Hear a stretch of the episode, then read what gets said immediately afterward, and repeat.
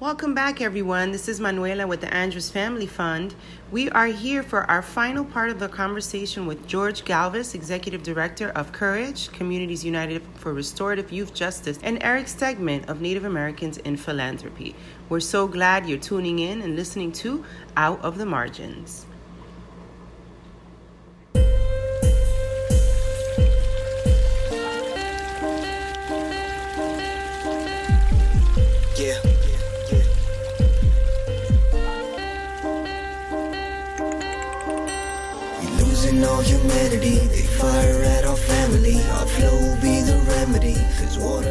Trying to police your way into public safety is somewhat of an oxymoron. It's like trying to bomb your way into peace. Thank you.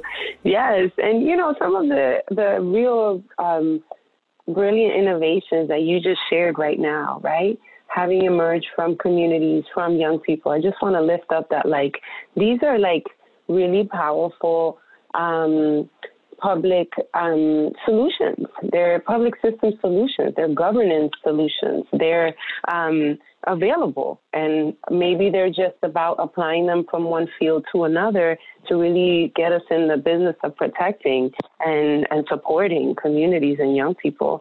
Um, and some of them actually emerge when you have a strong infrastructure that's people and community centric. And so I'm curious, like, Erik, in your work in philanthropy, like, how do you get funders and um, to understand that our job is to resource um, the creation of these types of social justice infrastructures, of this type of community power? Like, what are some of the opportunities and gaps that you're seeing in this moment? And do you have any advice for philanthropy about how to move in this moment?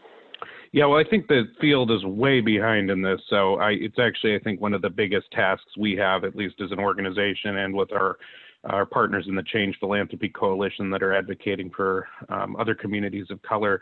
Um, you know, everything that George said is exactly it. I mean, we we've been here before, and we know what's changed in the past. And the only way that we're going to be able to hold major systems change accountable is through long-standing, sustained grassroots organizing infrastructure. We have a lot of lessons um, from a lot of communities in this space. Um, and you know this moment is really powerful. But if we don't invest in the community leaders who are developing exactly those solutions, and the organizers who are going to get those across the finish line, not just as policy, but all the accountability mechanisms that um, George was discussing, then we've lost that moment. Um, you know, I, I cut my teeth as a queer youth organizer when I was in high school, and um, you know, a lot of what I've carried into my own work, um, even with Native youth leaders, is uh, the Safe Schools movement was uh, very uh, well it, the infrastructure behind the Safe Schools movement for LGBT youth back in the 90s and beyond uh, was really strong. We had gay straight alliances in every school practically. I spent most of my time like running around rural Washington State, just trying to find you know the one out queer kid who wanted to start one and and then to figure out who were all the allies. And here's you know a roadmap for how it's happened in other places. And let's talk about the kind of policies you need at your school to make this a more inclusive environment and to push back on a very strong right wing agenda. Um, there are so many other examples of this um, in in uh, Black student organizing in the 60s, and you know you name it, um, a lot in, in Native communities in the 70s. Um, but we need that infrastructure, and that's not going to happen unless philanthropy really, really changes its entire mindset around organizing. It's a very small number of funders. We have always appreciated our partnership with AFF and many of the others you mentioned because unfortunately you're some of the only ones truly investing in this work and you're the only ones actually giving dollars and saying to community leaders you need to do what you need to do with these dollars um, so that we see that change. The last thing i'll say is i've spent most of my life in policy and, you know, uh, so much of this uh, policy work is going to be everything George just described. It's going to be a lot of local work, it's going to be a lot of relationship building. And anyone who spent any time at a state house during a session, you realize how the deck is stacked against you if you don't have dollars going into organizers like George and all the people he works with. Um, who are down there keeping an eye on hearings, building relationships with people. It's it's it's a pretty um, you know hustle. It's a hustle to be quite honest, and um, we need as many people in as many state houses and county, you know, hearing rooms as possible if we're really going to actually hold all of these different elected officials um, accountable. The last thing I'll say is when you look at the dollars invested in a lot of other places in philanthropy and the amount of unbelievable work and progress that comes out of just a few dollars in the grand scheme of things going into grassroots organizations across the country, you're going to get a huge return on your investment when you actually see the systems change come through. So we're going to be spending a lot of our time um, really trying to lift up as many community voices as possible. Um, but also, I just really appreciated all those specific kinds of solutions George is highlighting because those are happening all over the place.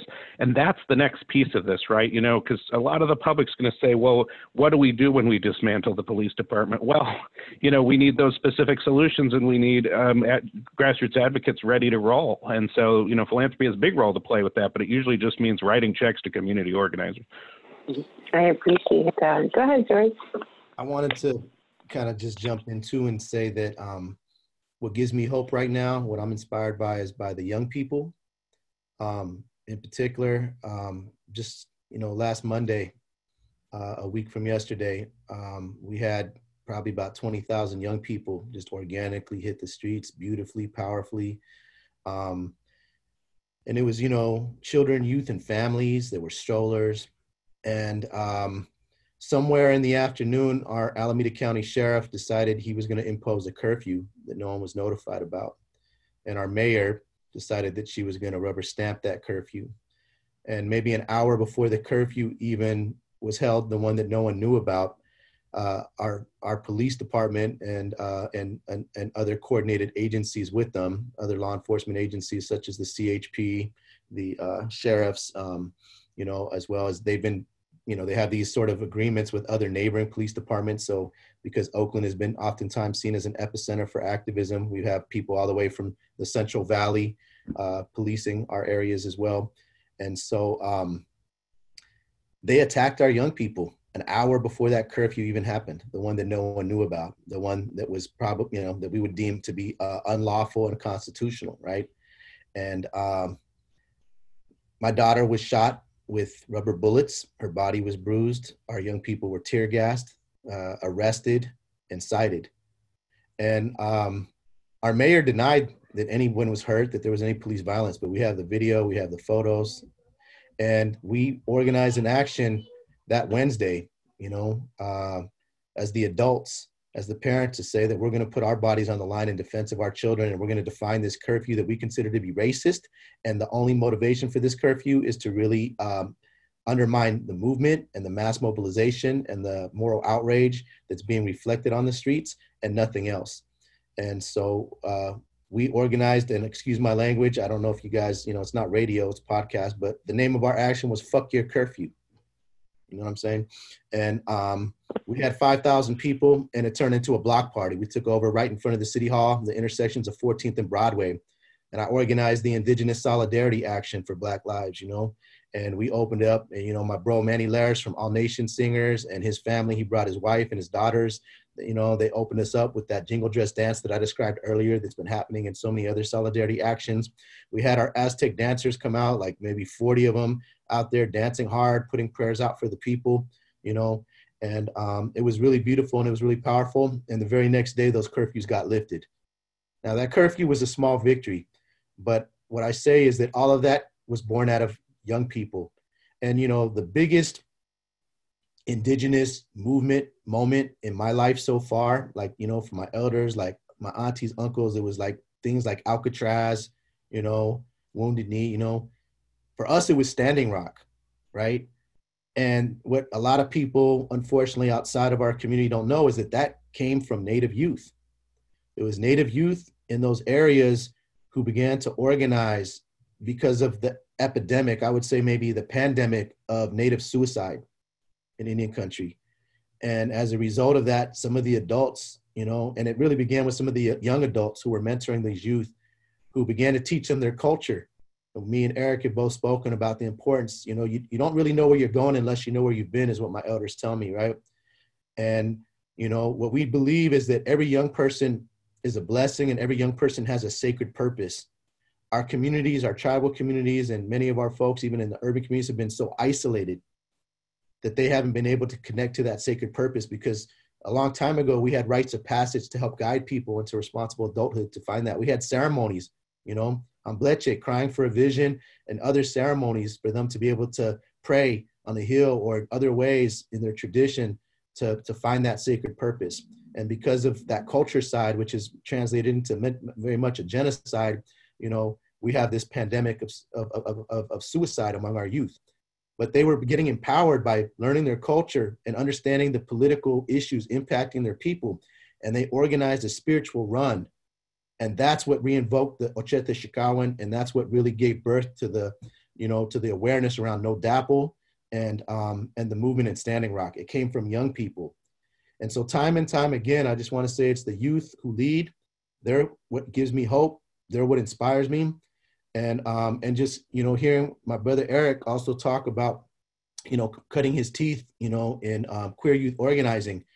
You know who i'm also really inspired to is our trans relatives man. They've been unapologetic unbroken and uncompromising. You know what i mean? And it's so powerful to see you know and that's what we need to take a lesson from. You know our two spirit trans relatives have been unapologetic, unbroken, uncomp- uncompromising, and that's what we need to emulate in this moment right now, so that it doesn't become watered down and co-opted. So I just wanted to say that much. I want to thank you, George, for reminding us um, what it looks like day in and day out for young people to lead us, not only now, but historically. Um, what it means that our babies have to endure additional brutality, tear gas, all of the things in this moment. And you know, I would, I would, like, I would ask you, like, what do you want to say to foundations that are sitting on millions and billions of dollars of assets and still only spending their five, seven percent in this moment? What do you want to say to them? Well, first, I'd like to put them in a headlock. No, I'm kidding. Um, um, you know, philanthropy, bless your hearts. You you all mean well, and some of you I think are really really get it. Like I have many friends of mine who have come from organizing that are now working as program officers. I see some of you, you Manuela. You know, I met you as a program officer, and now you've been elevated. You know, and you're leading a, a philanthropic institution, and that's wonderful. You are an anomaly.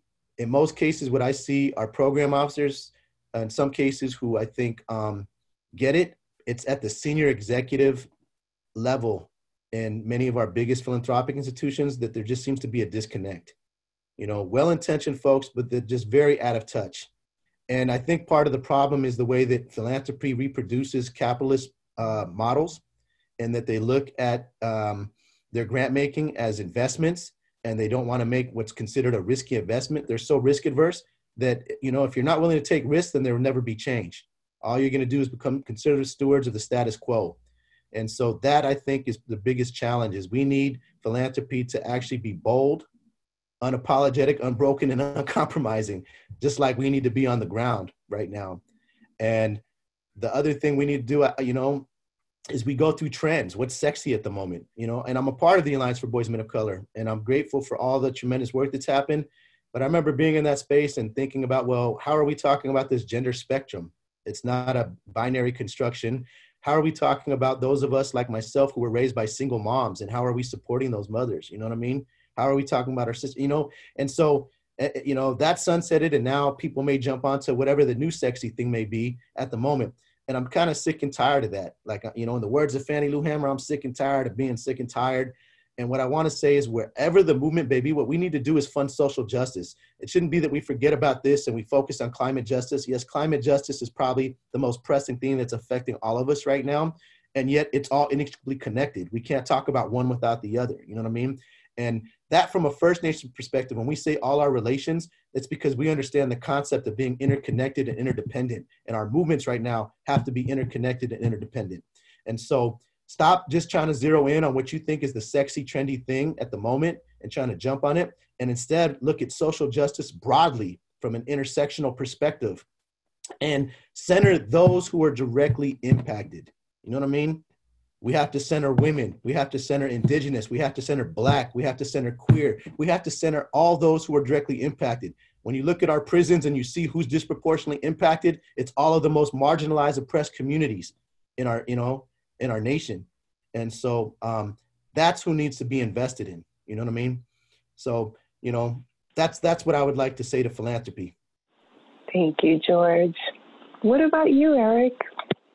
What would you like to say to philanthropy, um, who's sitting on millions and billions of assets in this moment? Yeah, well, George said a lot of it in a, a much better way than I could. So, uh, ditto everything George just said.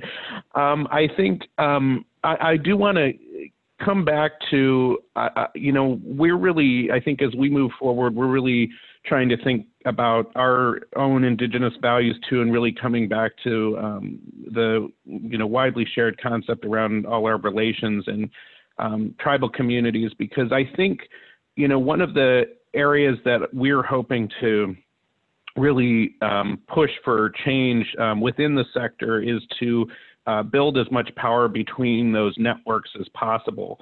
Um, so we're going to be doing a lot of work to um, strengthen our, our, Native Program Officers Working Group. Um, as I mentioned, we're going to be building this new Native Youth Leadership Team. Um, we're working with tribes themselves who have philanthropic arms um, to really help get them uh, in a stronger position to advocate in the sector. Um, I think there's a lot of powerful potential work to happen between grassroots advocates on the ground and those working within the sector who understand this at, at all levels, because I completely agree. I think one of the most important things that we need to do is to see some serious shifts in executive leadership um, I think you know boards of trustees and a lot of others we know because we see the decisions happen um, when we change those systems of power at the top. And so I think one of the things we're hoping to do is to really be a facilitator between organizations like George's and many others, and then those who get it um, and and especially those who come from our communities and who you know were organizers in a former life, uh, so that we can really think through you know what are the best ways that we can bring that power together. Um, I think there's some you know there's some really hopeful things going on. We've got I think one of the things that I've been really excited about having worked across kind of the native nonprofit sector for a while, both at the local and the national levels, there's a lot of young new leadership coming up. And just going back to this very important theme about about our young people, um, you know, that sort of standing rock generation, that generation that was working directly with President Obama through Generation Indigenous and so many other things has has a light under it. And i think it's there's so many ways that young people are running for office right now. They're starting to emerge as new leadership in their tribal councils. You're seeing them run for all kinds of municipal um, offices. And our nonprofits are starting to really see a, an emergence of new leadership. And i think that fresh vision is going to help us really rethink how we start to challenge these um, institutions like philanthropy differently. So um, I think that's my cautious optimism is that I think there's a lot of power we haven't tapped into yet by really bringing our networks of our own relations together um, with our, our grassroots partners and community members on the ground. And we need to do everything we possibly can to keep building those pathways for our young leaders to take over these systems um, because I do believe it's possible, but they're going to need a network of support around them. I appreciate that, Erik. Go ahead, George one last comment I wanted to make too, just to kind of be maybe a little more specific um, in, in sort of the message and recommendations to our, our philanthropic partners is, you know, as someone who, um, as a co-founder of All of Us or None, as a national steering committee of the formerly incarcerated and convicted peoples and families movement, I know how hard we fought to be able to just, you know, just and we were punished initially for just having the audacity to want to speak in our own voice and recognizing that there were people who profited from my oppression. There were folks who were able to send their kids to college, uh, pay mortgage notes, and um, you know, oftentimes I'd be invited to be on a panel, and I'd be expected to come on my own time and dime and expense, and the person right next to me would be compensated because they had some letters behind their name. And guess what? I have letters behind my name too. I have a graduate degree from UC Berkeley. You know what I mean? But because I identified as a formerly incarcerated person, it was like they didn't see that, you know? And I don't actually think my academic credentials is what actually gave me uh, validity to speak on that panel. I think it was my lived experiences as a formerly incarcerated person. And so, you know, we believe that we're the experts of our own lives. Those closest to pain are close to the solution. And I apply that in every space that I go to. If I'm in another space, I'm off, I'm constantly asking myself, are these the directly impacted people? How are we centering the leadership of the, those most impacted? And that's really what we have to do. Because what I'm seeing now in this movement, fighting against police terrorism, as someone, you know, we never move without the permission of the family of someone who's been killed. There was a young person who was murdered on Saturday by the CHP. We were in contact with the family. I'll be talking to the sister after this call about some of the next steps. We organized thousands of people yesterday and to, you know, to demand justice for Erik Salgado, who was shot 40 times. They shot his girlfriend. They killed his girlfriend was pregnant. They killed the baby. And he was unarmed. And he was a suspect, but that's it. He was a suspect. It was really a routine traffic stop. And we're seeing this happen time and time again. But what I'm seeing is this pattern of a lot of the families I'm working with and supporting. It really breaks my heart because we're asking them to come testify to the legislature. We're asking to show up to the rallies. We're asking to do this. And there's people in nonprofits who are getting paid to be there and they're being asked to come on their own time and dime. I don't think that's right. It really, really bothers me. And it reminds me of how I used to feel as a formerly incarcerated person, where I was asked to come share my story. And then I was supposed to excuse myself while the grown folk talk. And somehow I wasn't supposed to be involved in actually negotiating the policy remedies, you know, to address the outcomes. And that's something I want to be very mindful that how sometimes we reproduce systems of oppression in an anti oppression effort. So, a message in this moment, since many of us are focused on the concept of police terrorism, it's not enough to just have leadership that reflects the communities impacted. We need to center the families, those who are directly impacted, those who have joined that club that none of us ever want to be a member of, which is having law enforcement murder someone that you love, a family member. We have to lift them up. I'm tired of seeing them get exploited. I'm tired of seeing them show up and being asked. And they're some of the most fierce leaders out there. And support the organizations that are supporting them and building their capacity. So that's what I'd like to say. Thank you, um, George. Um, our hearts and condolences go to the Salgado family, and we pray that the California California Highway Patrol is brought to justice for taking those babies' lives. Um, we're gonna close now, you guys. I just um, I have to admit I'm very moved right now uh, because of the just the fierceness and the commitment of you all and the youth organizers you've cultivated who are now in multiple sectors across society. Um, your love for all of us is astounding. And I want to thank you for taking time from your really beloved work to spread your your jewels to people who have been told time and again and are still thinking and learning about what it means to show up boldly and courageously for our young people in whatever place we occupy. So just want to thank you and invite you to share a blessing for the young people in this moment who are out there on the front lines. Is there anything you would like to say to our young people in this moment? and then we'll close. Just say, um, we love you, we support you, you inspire us, and we need you. Yeah, and I um I would just say um, th- that you really stand on the strength of your ancestors. We've been through so many challenges over generations, um, but we're resilient because of our young people who are leading us forward, and um, we can't get to a better future without you. Thank you guys so much. Thank you, AFF grantee community. Thank you, young people. Thank you, AFF staff, AFF board, which has stood steadfastly behind our grantee partners and our staff to really do the work in the way that we need to do it right now. May the funders listening take up um, Ash-Lee Henderson's advice, the co-director of the Highlander Center, to fund communities like we want them to win.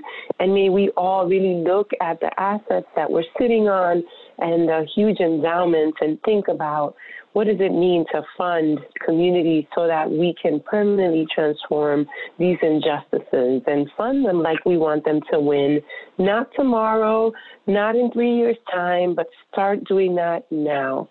So, with that, we leave you. We want to thank everybody for listening to Out of the Margins podcast, and we hope to see you on the next one. Be well, everyone. Thank you. Thank you. Thank you. Thank you for having joined us for our Out of the Margins podcast, focusing on the Native American perspective in response to global uprisings and COVID 19. We are really happy you were able to be with us, and we hope you will continue to stay tuned to Out of the Margins.